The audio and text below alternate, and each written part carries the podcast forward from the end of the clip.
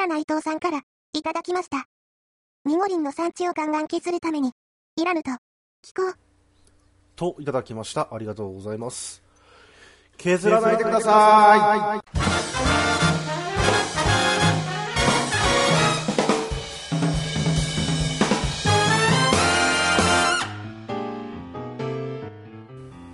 はい、というわけで始まりました、いらぬ遠慮と予防戦、え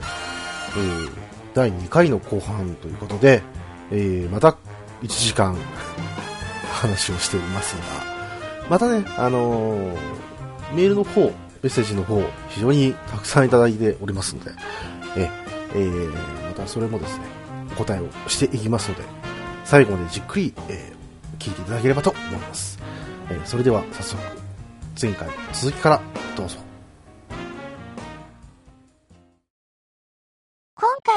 録音が慣れていないため、大きめの音が割れているところがあります。また、ちょっとエコーがかかってしまっていました。お聞き苦しくなって申し訳ありません。ご注意ください。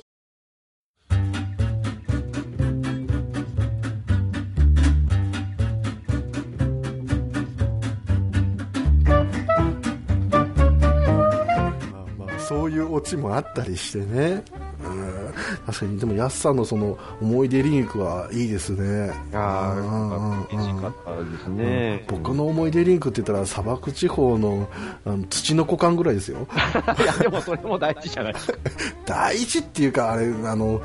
あのなんだかんだ言って土の子騒ぎしたのが30年40年前ですよはいはいはい。それをうちの県のとある地方でまだやってるんですか あのじいさま方たちはねあのやってあの昔はねよく見たと思いますけどね、私もいると思ってます。何の解説やねん すげえ地元の声がするっていう。うん。しかも 1, 1回か2回は行ったことあるんですよあそこ。あ、そうなんですか。まあまああの近いんでね。はいはいはい。そこそこ。なのであれですけどね。いやーどうなのかなこれ。いや、でも立派な聖地だと思いますよ。せ まああの聖地っていうんだったらあの飛騨市行ってください。あ、そうなんですね。君の名はの方です。が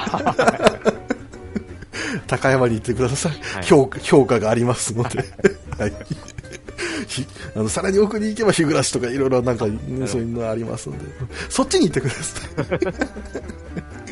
でもまあそういったところもまあねちょこちょこ挟みつつのうーん湖畔まあ湖畔に関してはあれは何でしょうね道徳の授業っていう なんでしょうかね。あの、楽しそうな感じですよね。うんもうそれでもうユリクラスターが、はえー反応しきってしまったというい。うんうん。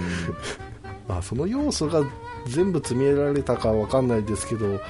あーでもは多分狙ってますよね、辰木さんも。いや、そうなんじゃないですか。なんかもう、うん、あの辺りから僕ももう、あ、もうこの世界に住みたいってなってましたから、この世界に行きたい。そうですよね、もう決して、あの他人を貶めることなく、相手を認め合える世界ですし、そうなん。それともあの、やすさんあの、プレイリー式の挨拶がしたいってことですか？いや、あれも僕、あのーあの、なんていうんですかね、あのーはい。僕、ボノボノとかも好きで、あ、はいはいはい。ボノボノもずっと読んでるんですけど、その、うんボノボノの時から、その、プレーリードッグがチューってするのを知ってて、うんうんやっぱりそれをやってくれるんだっていう嬉しさがありましたし、ありましたね。うなんか、うんあの、ある意味、やっぱ同じ動物が出てきてくれると、うんああ、嬉しいってやっぱなりますね。うんこれ知ってるですよね。そうそうそうそううんうんうんその端々を見ていると、あ、もうもうこうなんかもう腕組みしてそうなんだよ。あそうですね。うん見せ方がまたね、うん、とりあえずチューする。ううんーんそしてカバンちゃんがなぜか赤らむっていうう。ん。うんあそこでまた、あごちそうさまです。そうそういうご褒美もね、そこそこに散りばめられていて、それの最たるものが温泉街だったりもするわけなんですけども。あまさかね、あの温泉街、いや言ったらちょっとねあの美少女が出てくるようなアニメではご褒美会みたいなのがうんつきもので水着会なんてねはい。結構ザラですけどうん。まさかこの獣フレンズで あるとはいや、僕、正直、あの、なんですかね、あの、まあ、カバンちゃんなり、うん。サーバルちゃんなり、もしくはね、北キツネ、銀ギツネコンビなりが、その、最終的に、あの、温泉に入れるようになって、みんなでね、仲良く温泉に使ってる、もうそれだけでももう十分だったんですよ、気持ち的に。はいはいはいはいまさか服取れるみたいな、そこから 展開すると思ってなかったから、そうですねもう本当万歳ってなりましたし、うんうんあの、み、辰木監督はじめキャストの皆さんありがとうございます。もう僕、リプ送っちゃいましたからね。ありがとうございますって。まあまあかなりのご褒美でしたよねいや、すごかったね。あれは本当に、まあ確かに人のフレンズ、まあ、人がいたらあそこでは脱ぐんで、うん。うんカバンちゃんがそういうことを言うのかなっていうか、まあ、それを無視してなんかなるのかなっていうぼーっと見てたぐらいだったんですけど、うんうんうんいやー面白いわしかも服って取れるんだっていうね、そこの設定ですよね。服を知らなかったっていう。そう、その、なんかその、服脱ぐっていう言い方しない感じとか、うんうん。服取れるみたいな言い方をする感じとあかあまあ、これ取れるんだ、う。ん、そうそうそうそうそうそうですよね。服って言うんだみたいな、うんそんなねで吉崎先生があれは1話から11話の、ね、一挙放送ぐらいで、うん。うん、あんあの子たちは服っていうものを理解しした瞬間に脱げるようになります、うんうんうんよくわからない設定をこうぶち込んでくると。かってうん。いう、そういうこともあって考察班もはかどったっていう。うん。のはありましたしね、うん、獣フレンズもこれはよくわかんないしな。あとは「火」っていうのがね、はいはい。一つのキーワードには中盤からなってきてたんですけど、うん。あのその火をどういう時に出してくるのかなと思ってたんですよ。うんうんうんうん。まさかの料理でしたからね。いやそこもなんか急になんかね、3分クッキング的な曲が 流れましたね、うんうんあそこのなんか際立っておも、なんか特殊な回もすごかったですね。うんうん、わかります。あれはやっぱり、博士たちのキャラクターもそうでしたし、ん前半はね、クイズ迷路みたいな、うんちょっとね、あの、やっぱこうテーマパークみたいなのをはいはいは連想させておいての、あの、あの流れだったんでね。い。うん。うんあそこすごい、あそこにもいろんなギミックが仕込まれてて、あの、博士と女子が、あのね、縦看板でこっちみたいなのを書いといて、でも、字というものが読めないフレンズは、それ、きあの、まあ、字が書いてあるっていう認識すらないからまっすぐ来ちゃうみたいなのとか、なんかあの、カバンちゃんがそれに反応して、スラスラって読み始めた時に、サーバルちゃんが読めるんだっていう驚き方じゃなくて、急に何かを言い出したっていうことに驚くみたいな感じとか。あれのうまいですよね。うんうんあ、そうか、知識がないってこういうことなんだって思いましたね。カバンちゃん何言ってるの？これ文字って言うんだ。すごいね、カバンちゃん。そうそうそうね。うんそこからまたサーバルちゃんのカバンちゃんすごいポイントがまた上がってきましたよね上がっ。てきまして、ええカバンちゃんってすごいんだよそう。だんだん自慢し始めるね。あれが可愛くてまた仕方ない可愛いですし、うん、で火を使う時にはあの他の人たち、まあ、子たちはこう怯えるっていう、うん。うん、ただあれがまた最終話で。伏線になってるとはですよ、本当にね。ちょっとしたギャグだと思いましたからうね、ん。まあ、そりゃそうかって動物だもんねって思いましたし、あの、ヒグマが火を恐れないところも、わあ、そこ拾うんだ、すごいって思いましたし、うん。うん。そっからの、それ踏まえての、紙飛行、もうダブルでですよ、あそこ。ダブルで。まあまあ、11話、12話とで、うん火が、で、まあ、セルリアの光に反応するっていう、あの設定も、結局は伏線だったわけですよね。うん。うん。だ、まあ、だけど、サーバルちゃんが火怖がってたのに、うん。まさか火を使って、そカバンちゃんを助けようとするという。ほんとそこですよね。うんジャパリ図書館に関しても本当にあそこで全大体が分かるんだろうみたいな、うん。うん、あの聞いていたんですけど、うんはい。ひまさかの前前であなた人って言っちゃってるっていううん。そうなんですよね。でだからあれ？じゃあジャパリ図書館行ったら何が分かるんだろうって言ったら、うん人は絶滅したのですはいはいはいはあの不穏なワードで、い。うん。そしてカバンちゃんの目がハイライトがちょっとだけ消えるそうね、怖かったですね、あのシーンはね。ここでもうゾクゾクして、ん本当にどうなるんだみたいな、うん。うんだから本当うまかったですよね、ひ一話一話こうざわざわ感を増させていくこの作りというか、そうですね。人間、その、カバンちゃんが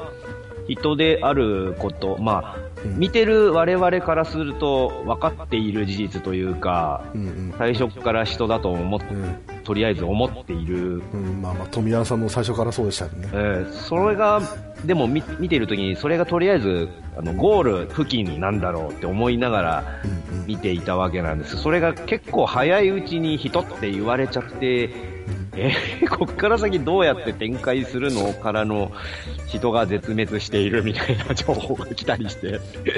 えー、この後どうしていくのみたいな感じ。で、もう今まで以上に先が見たいみたいな感じになってましたから、分かんなかったですよね。うん。うん。だからこそこう8話のペパプライバーあたりはもう頭ちょっとこんがらがってましたね これはどうやって見たらいいんだろうっていうけどただまあアイドルものとしてちょっと見ようと思ったら、うんうん。そこそこ楽しめたかなという。か うん。あそうですね。ーうんうん。まああれはまああれで多分いいんですけどうん。まあ、キーワードとしてはその、ね、あの一初代、うん。二代目とかっていうのがワードで出てきていてあそうか。じゃあ時間が経ってるんだと。そうですね、そこでも、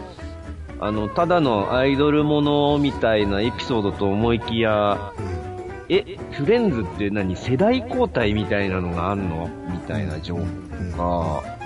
うん。あと、生きてる動物じゃなくてもフレンズになるみたいな情報が与えられて、はい。もうなんかその頃からなんか、ややみたいな感じになっていくんですよね。あれこれ。ねなんかちょっと不穏な感じをなんとなく感じるみたいなのになってて、うんうん。ここでねあのアプリユーザーはねちょはい。っと気づいてたんですよね、そうなんですか。うん、あの2代目が4人って言ってたんですけど。あ、はいはいはいはい。はいはい、その4人ってあのペパプの中で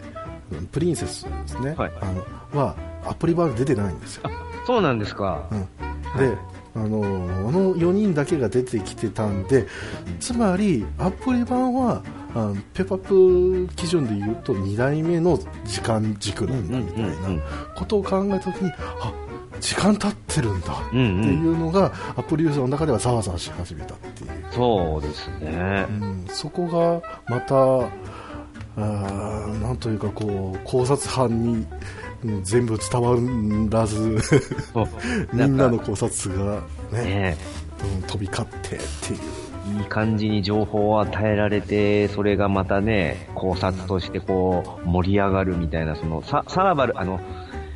ボスの、うん。あの、要所要所で出てくるボスの映像、その加工映像みたいな加工音声みたいなのの中に出てくる、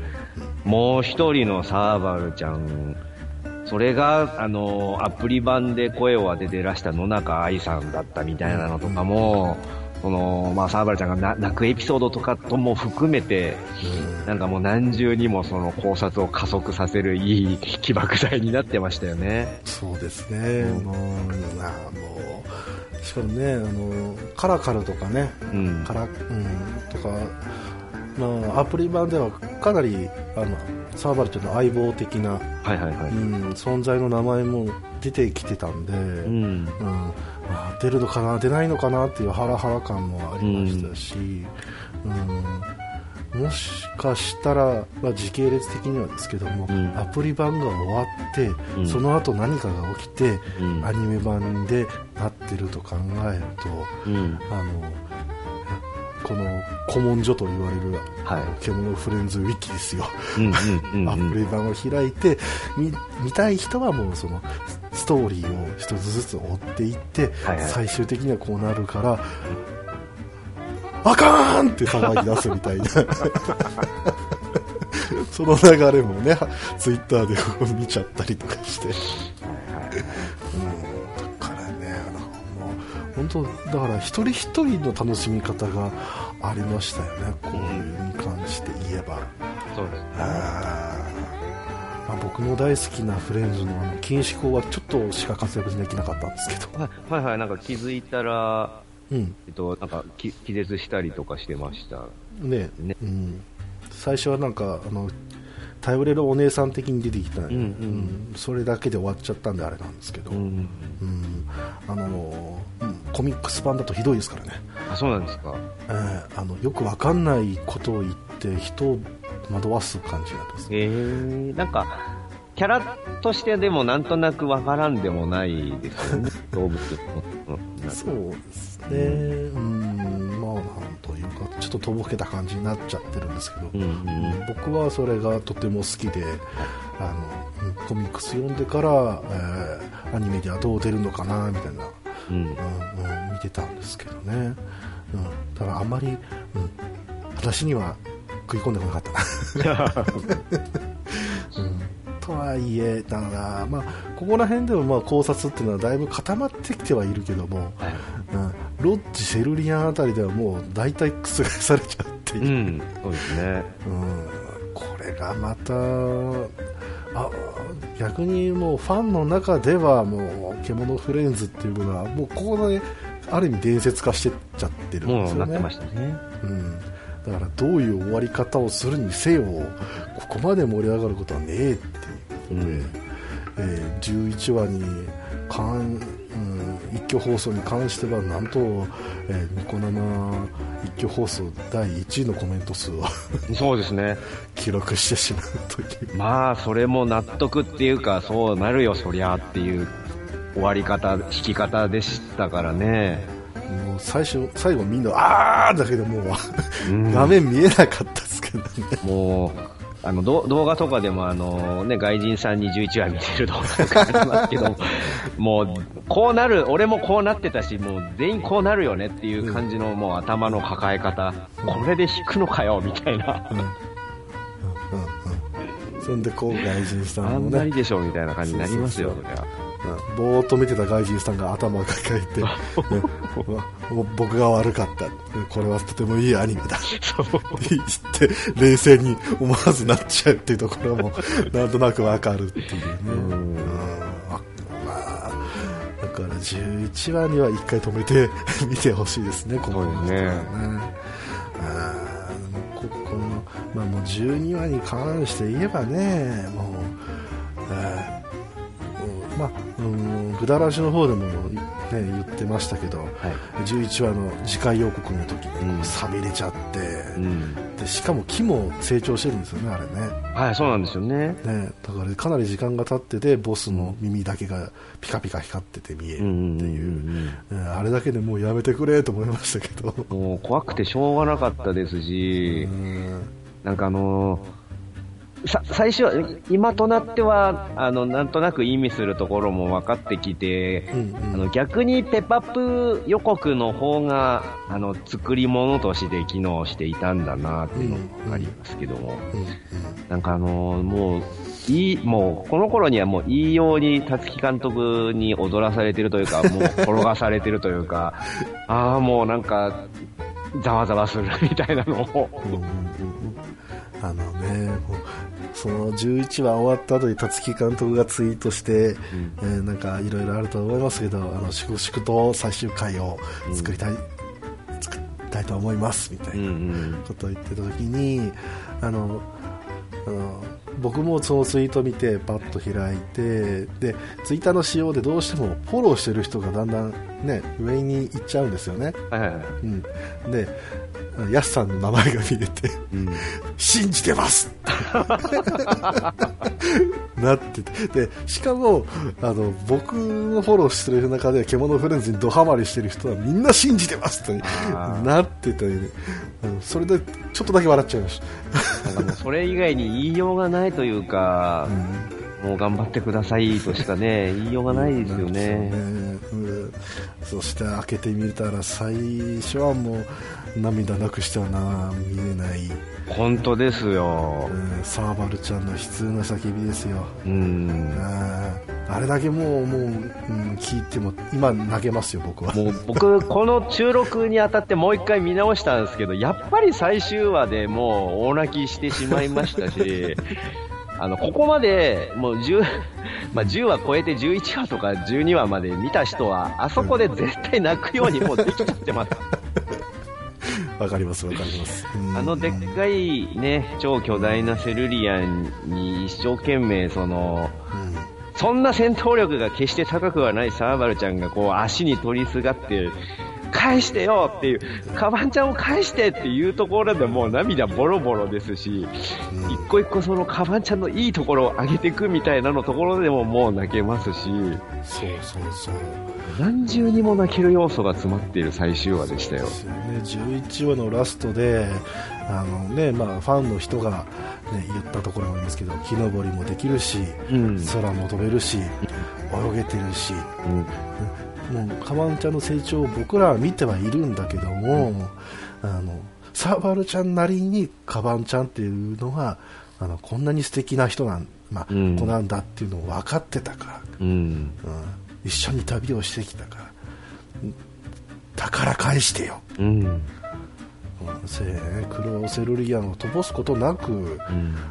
返して返してって言って、そして出てきたのは博士うん。う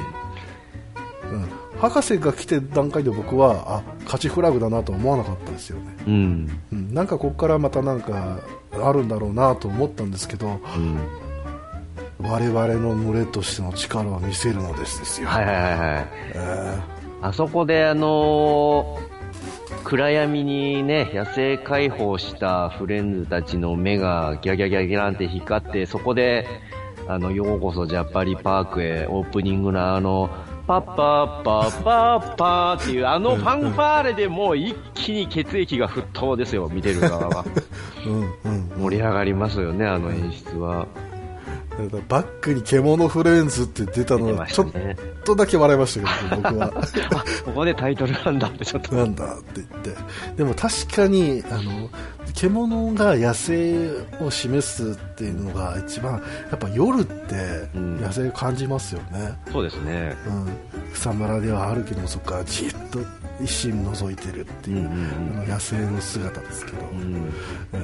ただまあそこから出てくるのが、えー今まで、ね、出会ってきたフレンズたちとそれですよね。その、まあ、まさしく獣フレンズなんですけど、うん。そのね、過去出たキャラが、あのーまあ、新井さんとフェネックコンビがそうやって訪れた先で見れるみたいなのでも十分嬉しいのに、それがやっぱ、最終話で全員が集結してくれる、うんうんカバンちゃん助けるためだけにそのみんなが集まってくれることのもう、ボルテージの上がりよう、すごかったですよね。うんもうねだからもうある意味ではそこで完全にご褒美ではあるんですけど、はえーそれになおかつカバンちゃんを助けに来ているっていう、はい。うん。まあ、あれは一つはカバンちゃんが、まあえー暫定パークガイドの権限を使って、パーク中に危機を知らせていったっていうのはなんとなく想像がつきやすいんですけども、うん。僕としてはカバンちゃんがみんな逃げてくださいとか、うんうんうん。避難してくださいとかっていうことだと思ってたんですけど、うんうん。でも助けに来てるんですよね。そうなんですよね。うん。そこでもうあ生きてるカバンとかね。う、ん。うん。でもうみんなが助けに行く。いわゆる1話で川場さんが言ってた、うんうんジャパリパークの人は一人で生きること、出ましたね。う。ん、だと思ってたんですけど、群れっていうものは確かにこういうことだみたいな、うん。うん。決して人だけじゃない、うん。獣だって群れを作るんだっていう、そういうのがひしひしと感じていながら、うん。あーね、辰木監督、あ、違う、ヘラジカが、うん、うん、オールまあ、効果攻撃をしつつ、ライオンさんのイケメンゼリフという。そうですね。あれは痺れたよね。うん、もうそれぞれのキャラに、なんか、一瞬ずつとはいえ、ちゃんとね、あの、見せ場みたいなカットがありましたし、まあ、全員とはちょっといかなかったところはありますけど、うん主要キャラクターとしてはあったし、うん。うん、それでいてあの今後、ね、前半だけでそこを終わらせていって、うん。うん、でカバンちゃんは助かってそこですよね。まあ、助かったっていうのも確かにいいんですけど戻っていくシーンですよね。あの、玉ころ、うんね、あの、サーバ、もうサーバルちゃんが、あの、ね、どんどん元に戻っていっちゃう、あの、なんすかね、うん本来の姿に戻らされてしまう、その玉ころに取りすがって泣くシーンとかでももう、もうダメダメダメダメ。あれはもうずっと泣きながらそこを見ていましたし、うんうんまあね、そこからもういよいよもって、カバンちゃんの真実が明らかになっていくシーンですよね。ね。まあ、人のフレンズであったんだっていう、まあ、博士から告げられるわけですけど、うん。ええまあね、ええ最まあね、記憶をがあるかどうかを確かめるために、そうですね。私のと最初に会った時に言った言葉を覚えてる、はい。うん、食べないでください。あの言い方ね。ね、食べないよ。俺あの、1話であの、食べないよっていうセリフ聞いて、まさか将来的にそのセリフでこんなに泣くことになるとは思わなかったですよ。誰もが思ってなかったですよ。食べないよっていうセリフでこんなに泣けるとはって。でまあ、しかもあのセリフは結構劇中でねよく使われてたからこそなんでしょうけど、うんだから最終回でで使われるだろうと誰も思ってなかったんじゃないですかね。うん。うんもうどちらかというと、そのね、なんか掛け合いというか、若干面白である、ちょっとコミカルなシーンでの食べないよのセリフがまさか、このシチュエーションで使われると、こんなにも刺さる言葉になるとは、うん。ましたね。そうですよね。だからさワルちゃんとカバンちゃんの思い出の象徴のあー言葉であったっていう、うん。うんだから「たつきこの野郎ありがとう」っていう。ですよね。うーん。ね。でそこからようやくあのタイトルの遊園地っていうのが、はい。あまさか僕らが予想だにしなかった宴会会場という、うんうんうん でそこからね、あみんながどういうふうに、すまあ、群れとして過ごす姿が見えるというか、うん。うんうん。うんあるしじゃあ今後はどうなるのかとか、うん。うんまあ言ったら未来さんのね、えーまあ、最終的にどういうことになっていたのかっていうのが、えー明かされたりとか、そうですね。うん謎解きのところもあるんですけど結構あっさり、うん終わって、うん。うん、そっかそっかっていうところであったんですけど、まあ、このやっぱ別れのシーンですよね。はい。そこですね。いやもう本当、あの時はリアルタイムでやっぱ見てても、もう嫌だーって思いましたね。終わっちゃうっていううん別れないでってやっぱ思いましたし、うんうんうんうんまあ、僕らのある意味あの理想としてはサーバルちゃんとカワンちゃんがそこでワイワイ長く暮らしましたとさ、うん。みたいなね、うん。そういう終わり方もあったけども、うん。そうかカワンちゃんの一つの目的は、えっと、人っていうところにで人のフレンズあ人っていうところに一度戻って、うん、でそこで暮らすのか、まあ、またちょっと戻ってくるのかっていうのがそうだこの旅の目的だったなって、そうですね。うん、でもそれをあのカバンちゃんは選んだんですよね、うん。うんでそのカバンことをまあ諦めてはいたけどもみんながまさか船を作ってくれてうん。しかもあの思い出のいっぱい詰まったジャバリパスか、そうなんですよね。うん我々は賢いので済まない技術で。すげえな、お前らって思う。思いましたけど。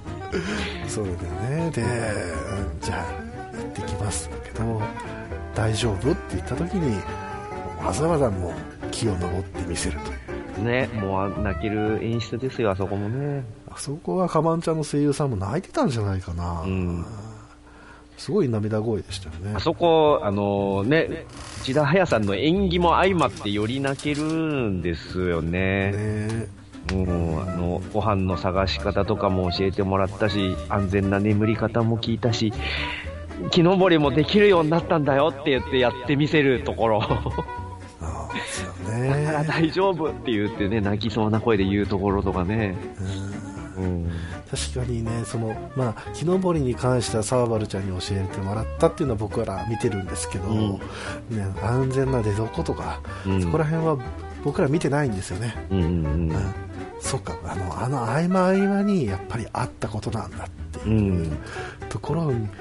鑑みるに本当に大冒険だったんだなっていうそうですね。このほんの12話の間に多分想像を絶するような体験をうんこの2人はしてきたんだろうなって思わされるエピソードですよね。うんそこで大丈夫なんだうん。でそれで大体こう第1話のしあのサーバルちゃんとかワンちゃんの,、あのお別れのシーンをちょっと連想しつつ、うん。そうかここであー見送るんだねサーバルちゃん。っうん。て思ったらですよ。うんうんうんうん。あのキコキコですよ。ねキコキコですね。はあですよ。ねそして五国地方に行ってっていううん。ところもありますけど、ええでゴンってぶつかっちゃって、ええ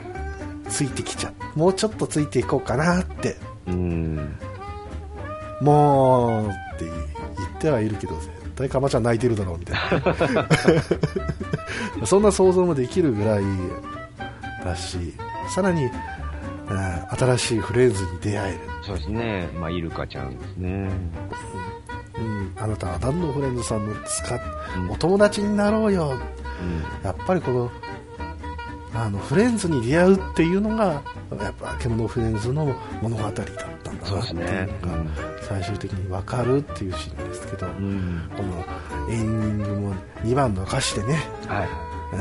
うん、みんなこのエンディングの歌詞にハラハラさせられてたはずなんですけどそうですね。うん。うん、お別れだからみたいな、うん私の一人一人で大丈夫だからみたいなことを言ってたけども、あ確かにあのそうではあったんですけどうん。後でそういうことがあるからあしかもこれミヨハンさんがあのなんか2番の歌詞にしてくれって頼んだらしいですよねあ、そうなんですか。うんうんうんだ。から本当にありがとうミヨハンという、うん。うん、ことがあってねね、砂猫ちゃんもね、なんかいいキャラでしたもんね。ああもう一人一人がもう忘れられないキャラになっちゃってますねそうですね。うん、本当に。もうねうん砂漠なんうん竜巻あ巻き上げられて落ちてきてから、インパクトのある登場でしたよね、かなりね。えーでも基本的にはあの話はあんまり進んでないんですよねあの言ったら A パート大体使っちゃってますけど、うんうん。あの行って「バス何これ?」ってうんはい。あ、秋っぽいね、みたいな。あれだけなんですけど、うんなんかちょっとね、あの、癖のある感じで。もうんそして最後にはね、あなたたちと飽きないからまた遊びましょうとかう、ね。言っちゃうんうっていう、あの可愛さも引き立ちつつですよね。そうですね。それをちゃんとその、あ、でもこれでもう、劇中には出てこないんだろうな、みたいなのを思っていたのに、またちゃんと出てきてくれましたし、そのね、秋っぽいはずなのにね。うん。ちゃんとその、さ、サーバルちゃんに対して突っ込む役どころみたいなのをちゃんと最終話でもやっててくれたのもああ、確かに確かに。うん。ボスに関してですよね。そうそうね 本当に話したのですか？っていう言い方とか、あの時と同じだ。ずーっと疑ってるっていう。うん。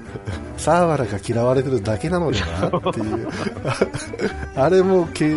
本当にキャラの作り方うまいなっていうね。うん。まあ、一人一人のキャラが、もう本当に濃いね。うんうんうん。一人一人のキャラが本当に濃くて、うん、だからそこがだんだん分かり始めた2話とかっていうのがみんなあーだんだんこうその世界観に没頭しているっていうのを、うんうんうん。あのあんまり気づかずにあーあーカワウソ楽しそうだな、うんうんうんあーって言って楽しい楽しい楽しいみたいになっていくっていう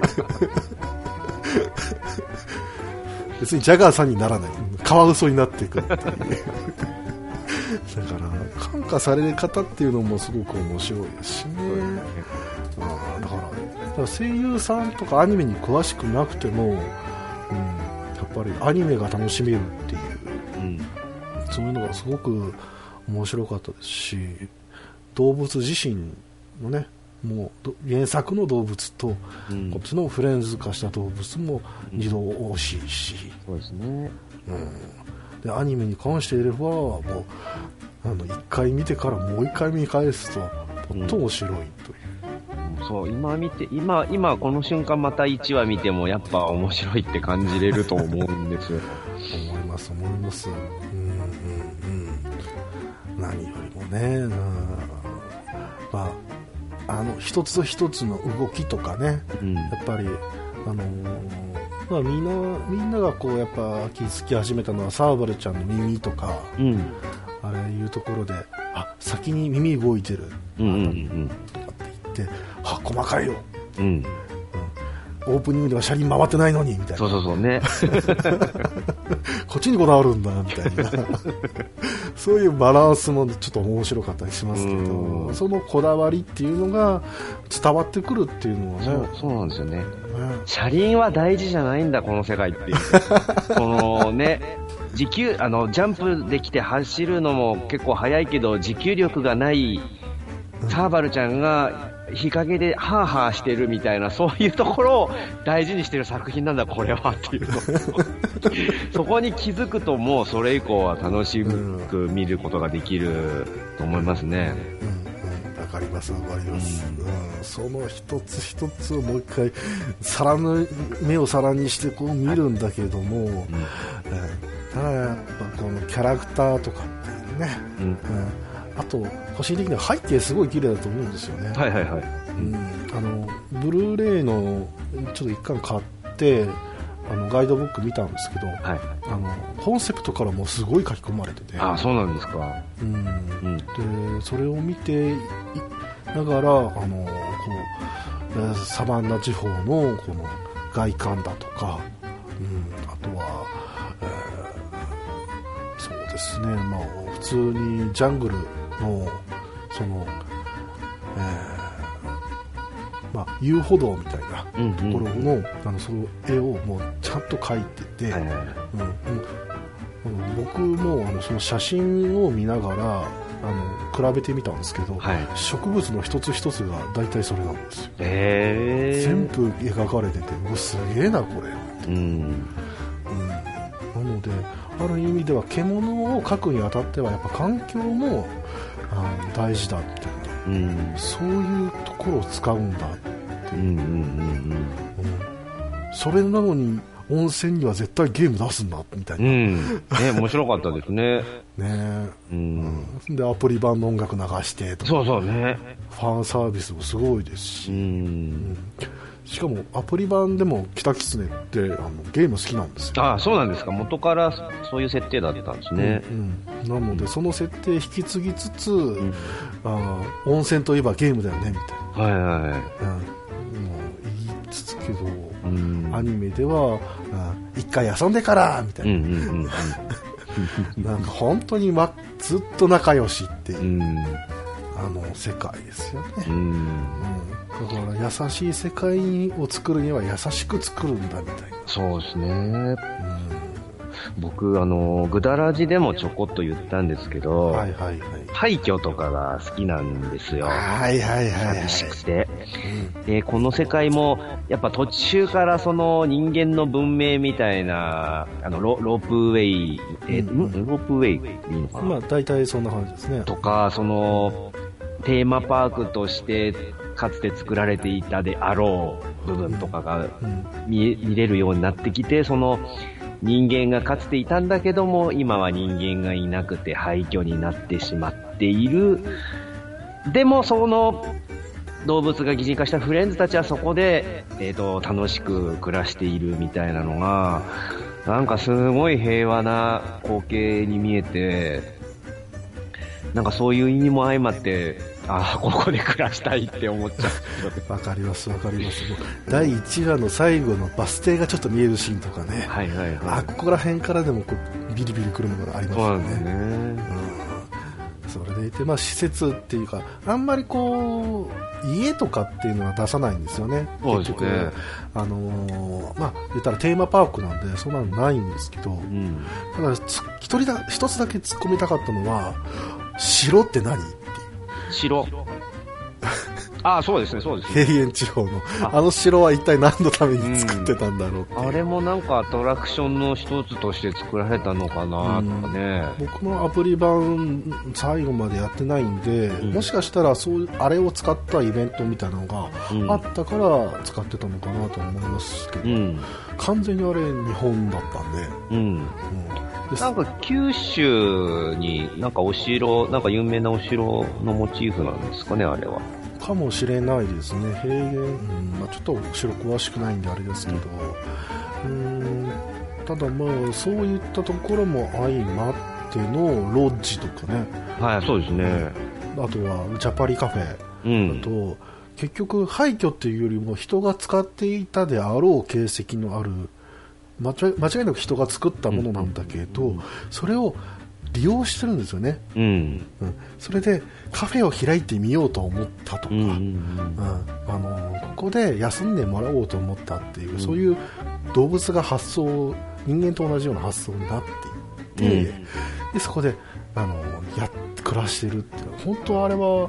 ある意味もう本当来るものありますよね。いやー、ほんともう、カフェとか行きた、もう本当あの、モデルになったカフェにちょっと行こうかなって今思ってるんですけど、ああるんですか？あの、なんか元はあのメイドカフェらしいんですね。あの、あはいはいはいなったカフェって。で、そこで実際に、あの、えっ、と、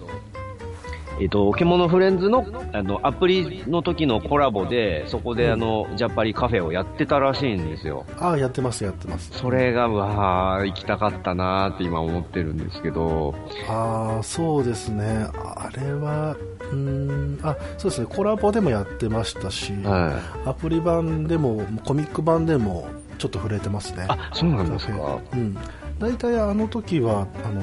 猫科の子たちがやってるカフェでしたけど、はいはいはい。あ、そうなんですね。うんうんうん、なのでその確かイベントやったらなんかあの着せ替えできるんですよねアプリ版だと、はいはいはい。うん、なのであのメイド服みたいななるほどね。うんそういうのができてるんでねだからでもアルパカはあのそこに関わってなかったはずなんですよあ、そうなんですか。うんうん、なので確アニメオリジナルでアルパカがあそこでカフェをやってるっていう風に設定したのは多分辰木さんあたりなんです。けど、うんうんうん。うんすごいよね。だから、うん。うん。うん。あんなところにカフェがあるっていう風に設定したのもすごいし、うん。うんあそこにあるからこそ人来ないっていうかフレーズ来ないから、うん。全然流行ってないのは間違いないんだけどそれをあえてカバンちゃんが解決するってああいうね。そうん活動をさせてなおかつっていうそれも相まってですしアルパカの声優さんすげえっていう。ね。どうやってもあの声はもうあのこびりつけますから、いやー、そうですよ。もうん。うわーいらっしゃい。ようこそジャパニカフェどうぞどうぞ。あどうぞ、みたいなね。じゃあどうぞどうぞ。すげえ嬉しそうって言いながら、ね。全然こうお客さんに出すような感じには慣れてないっていう、うんまたあ愛くるしいこともありますしね。あのアルパカのその確かなんかえー、とが固まって見れるところが確か栃木にあるらしいんですよね。あ、そうなんですか。うん、でそこが、うん、そこを多分イメージして栃木弁みたいなのを使ってると思うんですけどなるほどね。うんはいはいはい。うんうんもうだからって言ってあのあそこまでやらなくてもと思うんですけど、ただキャラ付けとしてはこれ以上にないインパクトを持ってて、すごいすごいって言ってもどんどん脳内とろけてうん。いくし最初であの金友さんで脳内揺さばられてるのに、はいうん、より一個やれてうん。っていうねそう、あそこでね、ちゃんとトッキーさんがちゃんと仲間ができるくだりもハッピーエンドっぽかったですしね。もう全部ハッピーエンドですからね、う。うんんみんな、うん、一つ一つの問題が解決されて、ううんん。行くっていうだからある意味ではあのカバンちゃん世直しの旅みたいなそうなんですよね。水戸黄門じゃないですけど、行く先々でそれぞれ出会ったフレンズがちゃんと幸せになっているんだなと思うんですよね。うんまあ、ある意味ではこう子供向けアニメによくあるパターンだなとは思ってたんですけど、うんうんうんうんまあ、言ったら今も続いてるアニメのポケモンだとか、はい。うん一騒動はあるけどそこでしあの解決して、うん次の街へとか、うん。あとは、うん、どうだろうなマシン英雄伝渡るとか、うん、そうですね、うん。そうですね。うん、一つ街行ったりとか、まあ、次の世界へとか、はい。うん、そこで終わって一話完結でっていうので区切りもいいですしね、うんうん、その手法をあえて使ってみたらこうなったっていうのも確かに納得できますし何せ何せその幸せな感じがこっちももう本当伝わってくるんで、はいはうん。ね、平原地方ではもうあまさかの戦争みたいなのも。勃発しててそれを食い止めることができたと、うん。あれもある意味人間が見たらすごくあ感慨深いっていうか。う、ん。うんまあもう争いって言っても全然争いじゃなかったですけど、そうですね。うん話にならないっていう。でもライオンはちょっと、えーあれみんな怪我したら嫌だなってう言っん。たんで、えーわざわざあの頼んでやってみるとかって言って、でヘラジカもライオンと戦えたから満足、うん。またやろうって言って。ね。うん。でしかもやまたやるってる姿が後々映るという。そうなんですよね。うん、ここまで幸せにしてくれていいのかっていう、うん。うん視聴者もフレンズも、うん、だから本当もうこの作品じゃないと僕は幸せだなと、うん。うん、思いますね、うんやっぱり心がすさんでたのかなって一瞬思ったんですけどね こここまで癒されるってことはきっとそうなんだと思ったんですけど、うん。そうじゃなくてやっぱ感動できるこの手法というか、うん。うんお決まりのパターンみたいなね、うん。うん、がしっかりなってるからあここまで僕はすんなりいけたのかなってたまに思うことありますね、皆さんとしてはこの「獣フレンズ」今後もし期待することがあるとしたら何ですかね？いやー、期待すること、うーん、なんかこの盛り上がり、まあすごい盛り上がって、もう十分盛り上がってますけど、はい。あのー、なんですかね、そのせ、辰木監督はじめ、えースタッフの皆さんもにも、あの、この、なんていうんですかね、えっと、ブームが、あの、フィードバックされて、うんうんあの、制作者の皆さんにも幸せが訪れてほしいなと思いますし、うんまあ、今回のこのブームの効果で、あの、すごい、あの、まあ、続編ね、一応作られますけど、その続編が作られるにあたって、なんかあんまりそのすごい映像美みたいなのとか、そういう方向には進んでほしくないなと思ってて、僕はやっぱその、あくまでも今の獣フレンズの延長線上として、また新たなフレンズのそ、あの、との出会いがあったりとか、ね、カバンちゃん、サーバルちゃんの別の側面が見れたりとか、そういうエピソードが見たいなと思いますね。うんにサーバルちゃんのあのちょっととぼけ顔みたいなね、うん。うんああいうのがあれがいいんだよとかあれがあれでいいんだよみたいねえ、サーバルちゃんもなんかその、ね、嘘をついたりとか、ああ、サーバルちゃんも嘘をつくんだ、みたいな。な食べてないよって目を そらすみたいなね。でバレバレっていう。なんでわかったの？って気づいてないだったりとかね。そういう可愛らしさのね、そういう発見があったりとか。そうですね。うん。まあ本当にもういろいろ多分ねまた動きはまあもう見えているので、うん、あるとは思いますけど、うん、ある意味ではある意味ではこの「ヨノフレンズ」の動きという面に関しては辰木監督もまだちょっとね改善を考えてるみたいなことがあったんですけど、あーもうその本当にねあーまずは辰木監督寝ていただいて。そうですね、あの、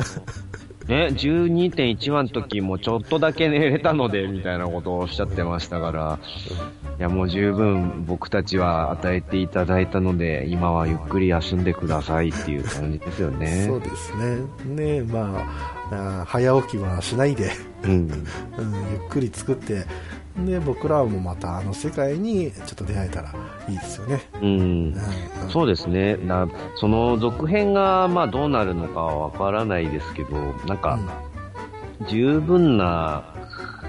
できることなら、あの、クリエイターとして十分な、なんか、時間をかけさせてあげたいかなってそういう。ですね、まあ、今回に関しては500日かかったとか、うん。うん、いろいろありましたけど、うん。今度はちょっとだけせかされる形になっちゃうのかもしれないんでねうん。だから余計にあのゆっくり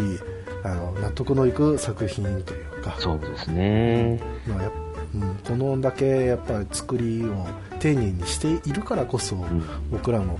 あー楽しめなので、うん。もう一度それを味わうためにはゆっくり休んでねと。そうなんです相当、なんか、うん。そのね、あの、制作者側の人数、やっぱ相当少なかったみたいですし、そういう環境ですごい頑張ってくれてはいたんでしょうけど、うん。最終話とか、その、ビジュアル的な面だけで言うと、やっぱあれだけのキャラクターをね、やっぱ最終話ってことでいっぺんに出して、それをさすがにその全部のキャラを動かすっていうわけにもいかなかったから、やっぱどうしてもね、その辺はうん作ってる側の心理としてもっといろいろやりたいことはあったんですよっていうのは絶対あるはずなので、なんかね、そういうのを、そのなんか、心ゆくまで やらせてあげられたらなーって思っちゃいますね。うんうんうん。そうですね、うんさあそろそろはい。時間もいいところになって、2時間かな？まあ全然喋れますけどね、まだまだねはいはいはい。では、えーとりあえずこの収録は終了ということで、はい、はい。今日はやすさん本当にありがとうございました、えーこちらこそありがとうございました。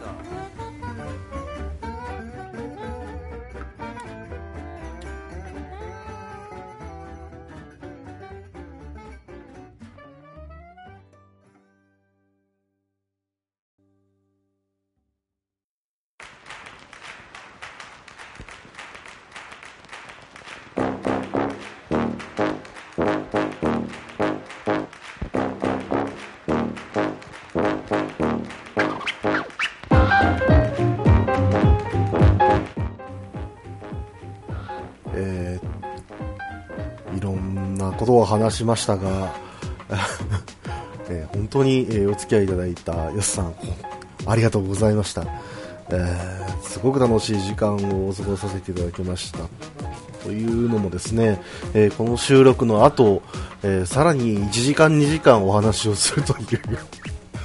で、それも実はですね、裏でちょっと撮ってたんですけども、ね、あの、裏話的にどうかなみたいな感じだったんですけど、えーあまりにもボリュームがあのありすぎてですね、さらにあの、まあ、僕の方でだけなんですけども、えーちょっとね、あ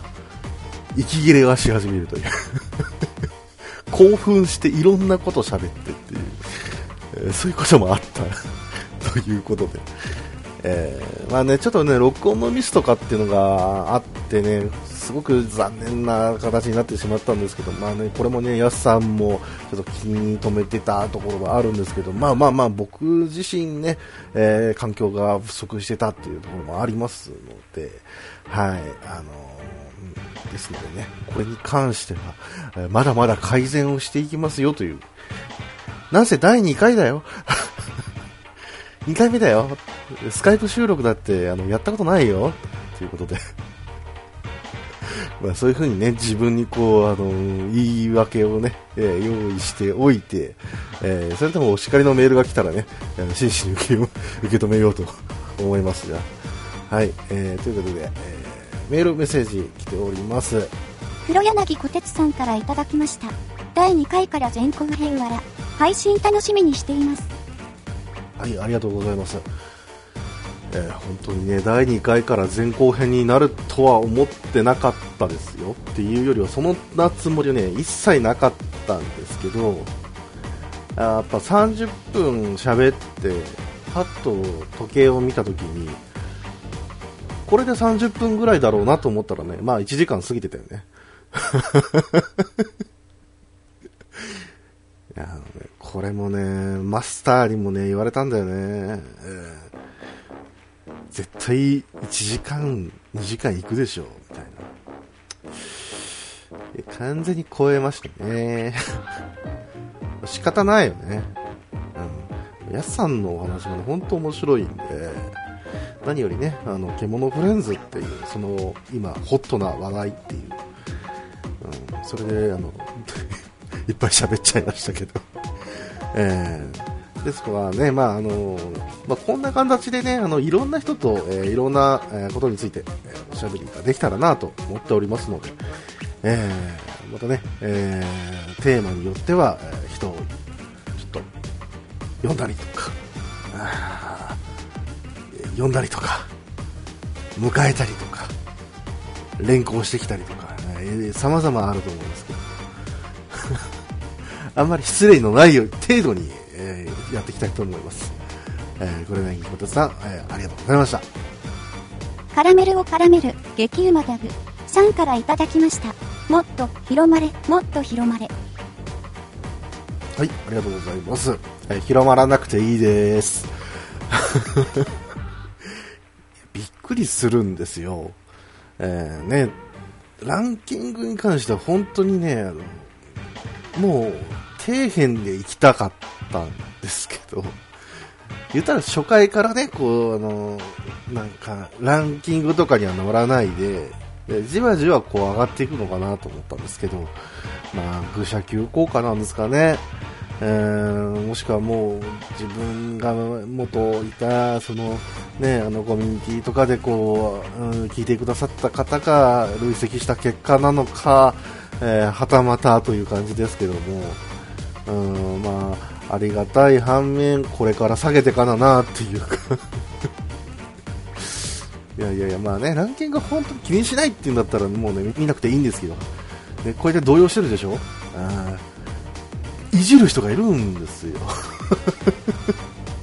こんな感じにね。うん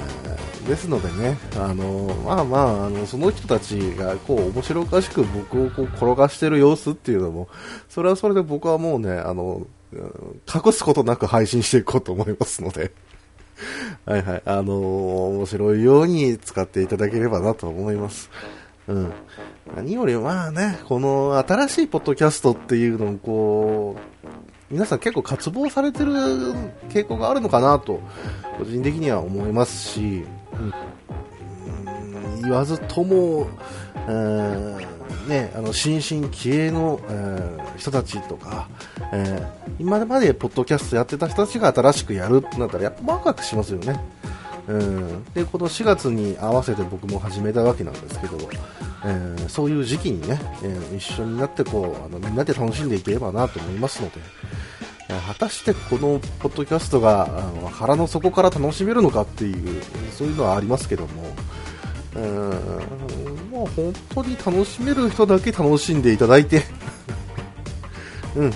そういう人たちと僕もやっていきたいなと思いますね。万人向けはもう確実に無理だと思いますので、うん、ゲーム趣味というのね、うん、そういうカテゴリーの中で、えーなんかいろいろ語れたらなとは思います。はい、えー、だからまあこういう風にねあのいじってくれるメッセージも一つの活力になりますので、はい、えー、なんだかんだで、えーまだまだ、えー続けていくよということでよろしくお願いいたします。えーメッセージありがとうございました。構造さんから G メールいただきました。ツイッターに乗り遅れてしまい、システムがわからず、皆さんに声が届けられないアラフォーおじさんの構造と申します。副社級から来ました。まさかのヤスさんが来てる。ヤスさんの話たくさん聞けるっていうのが嬉しいです。獣フレンズは見てないんだけど、僕も、老眼の進んだフレンズとして聞き耳を立ててます。今後も期待。はい、ありがとうございました。えー、この構造さんのメッセージなんですけども、いや本当に G メールからいただけたということで、えー用意してよかった。いや本当にね、いつも来ないんじゃないかと思ってましたので、いやー、ね、よかったです。はい、ありがとうございます。えー、ね、アラフォーおじさん愚者級から来るということで、えーありがとうございます。あそことまたちょっと毛色が違う形にはなっているとは思いますが、えーお楽しみいただけたでしょうか。はい。ということで、まさかのやすさん登場でございまして、えこれはね、僕もね、まさかでした ね。僕自身が驚いてますし、僕自身が、えー喜んでおります。はい。えー、ヤスさんの話はたくさん、えーね、あのー収録させていただいたんですけども、案外こう聞き直してみると、あの、僕も結構喋ってるんで、え 珠玉のね、ヤスさんのトークをちょっと妨げていないかどうかっていう、そんな気がしますけども、えーご満足いただける形になっているとありがたい限りなんですけども、はい。というわけで、獣フレンザ見てないんだけどということなんですけども、まあ、あのね、あのーまあ、愚者級の、えー方々とこの、やすさんも言ってらっしゃいましたけども、えーまあ、いろんなね、年代が、人が楽しめるアニメだと思いますので、えーまあ、ぜひね、幸三さんも何かの機会があれば見ていただければなと思っておりますので、はい、よろしくお願いいたします。またね、あの、一応ね、あの、ツイッターの方っていう風で、まあ、メインストリームになってはいるんですけども、これは本当に申し訳ありません。僕はね、3つ以上のことがね、ちょっとできないので、言ったら、ハッシュタグと、えーリプライと、えーあと G メール、それ確認するだけで精一杯なんですね。なので、シーサーブログの方にちょっとコメントをいただいても、あの、本当にね、あの、見忘れる可能性というか、見落とす可能性が結構あるので、はい、申し訳ございませんが、こちらの方でということで、よろしくお願いいたします。店長アットマーク中古書店、ゆうやみ堂さんからいただきました。突然ですが、失礼します。多くの方がそうであるとは思いますが、愚者の、の影響で、妖怪に寄せたポッドキャストかと思いました。違いましたね。というか、微暴録のラインナップに気になるものがちらほらありますので、楽しみです。はい、ありがとうございました。この中古書店、ゆうやみ堂さんなんですけども、えー構最近始められたポッドキャストさんということで、僕もね、ちょこちょこ聞いてはいらし、いまあちょこちょこ聞かせていただいているんですが、えー本当にね、やっぱ、女性がいるポッドキャストっていいよね。そんな感想かよって感じですけど、うん。やっぱ、張りがあっていいよね。いろいろね。という言葉がありますが、いや、お便りに戻りましょう。はい。えー、まあだから、愚者の影響っていうことで、まあね、妖怪云々っていうこともありますけど、果たして妖怪っていうことでね、えー、興味のある人たちは、えー、世の中に一体こう何人いるんだろうという そういう話もありますんでね、えー、なかなかこっちの方では妖怪っていうことも、うん、まあまあまあ、リクエストがあればぐらいですけども、えー、どうせ愚者級でやるんでしょっていう風に言われたら、うんって言いますから まあ、あっちはあっちでね、楽します、楽しんで、えー、僕も向こうで楽しんで、みたいな、えー、そういうことができればなと思ってますので、よろしくお願いします。えー、ということで、美貌録のラインナップに気になるものがあってね、えー、あるんですけど、この夕闇堂さんが、えー、どうやらゲーム、え夕闇通り探検隊というね、えー、本当に名作のゲームから、えー、取られていて、第1回ではそのね、ポッドキャストで、えー、紹介をされていましたけども、うん、まんまと僕のね、美貌録の、その、予定のゲームの中に入っているというね、だらかぶりっていう。まあ、気にせずね、あの、話していければなと思いますし、なんだったら一緒に、あの、語りますか こうやって、こうやってだんだんこう被害者を増やしていくという。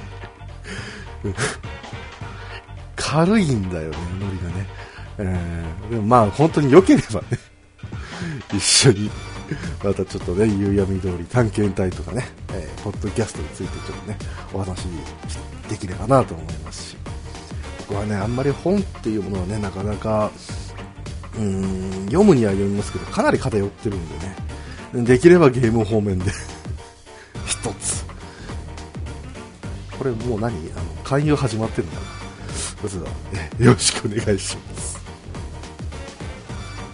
2時パパ生活さんからいただきました。第2回拝聴くだらじから、やすさん登場ですね。ハイテンション。フレンズトーク楽しい。いいコンビじゃないですか。カバンちゃんサーバルちゃんコンビ。または、ライオン、ヘラジカ、コンビって感じです W。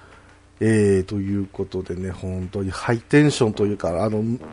別に僕らもね、あの、ハイテンションでやろうって言って感じで始まったわけではないんですけども、熱くなりますね。うん、好きなものというか、すごくホットな話題に関してはね、えー、かなりフレンズトークって今、えー、ありましたけど、初めまして、君をもっと知りたいなぐらいのね、うん、な、なんもこう交流ないっていう 初顔合わせであれだけ、の長い時間話したっていうね、サバンちゃん、サーバルちゃんのね、サバンナコンビなのか、ライオンヘラジカコンビなのか、えー、まあね、がっつりこう仲良い感じが、えー、出せたなという感じもありますけど、かなりね、ヤスさんからね、えー、寄せていただいた部分が本当にですので、え、これはね、まあ、ポッドキャスターの腕なのか、ヤスさんの人柄なのか、それでも、えー、濁りがこのね、えー、ちょっとこう情けないからしょうがねえなと情けをかけてくれたのか、えー、ませんけども、えー、ありがとうございますということで、えー、楽しんでいただけましたでしょうか、え、またね西パパさんにはまたあの前回も言ったんですけども、え、また、えー、ポッドキャストの、え 作り方講座っていうのをね、配信なされてて、本当に勉強になります。えー、虹パパラジオ、えー、ね、聞いて、いろいろ勉強させていただきたいと思いますので、よろしくお願いいたします。ということで、えー、今回のメッセージは以上です。ありがとうございました。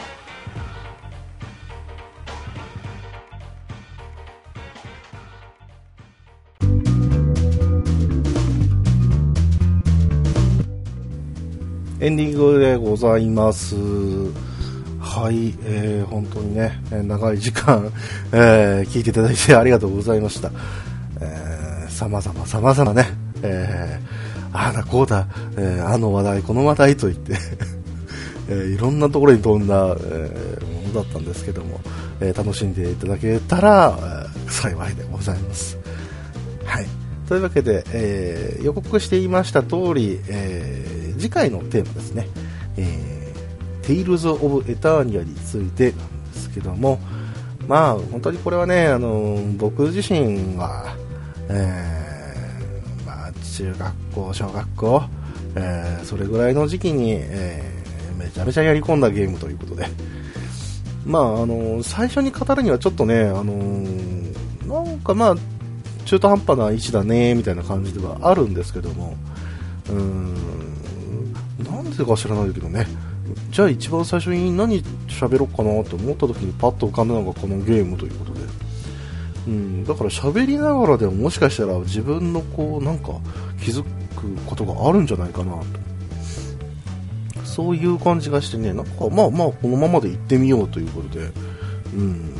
まちょっと博打なところもありますし、皆さんがね、どれだけこのゲームやったことがあるかとか、うん。まあ、どれぐらいやり込んだかとか、そういうことも、うん。まあちょっとわからないのでね、まあまあ手探りではありますけど、まずこのゲームからということで、えーお話をさせていただきたいと思います。えー本当にね、もう第2回にしてですけども、えーたくさんお便りをいただきまして、えーまあね、ランキングの方もかなり上というか、まあ、一時期というのはなんか1位になっちゃったりとかしてましたけども、カテゴリー別でね、うん。まあ、でもそれだけねっていう、まあ、この話は前したね。うん、でもね、あのー何よりもね僕がねこの懸念しているのはね、あのーまあ、どこぞのあの2人がねあの多分またどっかでいじってくるんだろうなって。いうでそれのレスポンスを考えなきゃいけないっていうのがまたこれが面倒くさい。あいやいやあのねありがたく受け止めた上で、えーいろいろね、えーこうね返さなきゃ、えー返すべき言葉を、えー考えまして、えーお返し、ね、しか、違う、あのね、そういうことをするということで、えーありまして、またね、あの、各課にもね、いろいろこう、あの、じゃあ、うちでちょっとね、愚者級の話でも、へへへって言ったらね、うんうちは、あの、そういうことはあんまりしないから、みたいな、こうね、あの、いい声で言うんですよね。あ、そうですかとか言いながらも、あの、全開でツイッターでいじってますからね。なんなん この人は。まああのね、えーシン・ゴジラ会とかね、いろいろちょっとやらせていただきましたけど、まあ当分ないでしょう、出番はね。なので、あの、安寧をね、こちらでこう保ちつつ、なんかこう横やり、あ、いやいや、あの、えこうね、先輩の温かい目線がね、えーそれを感じつつ、えーやれたらなと思いますので、えーよろしくお願いいたします。えそれでは皆さん、また。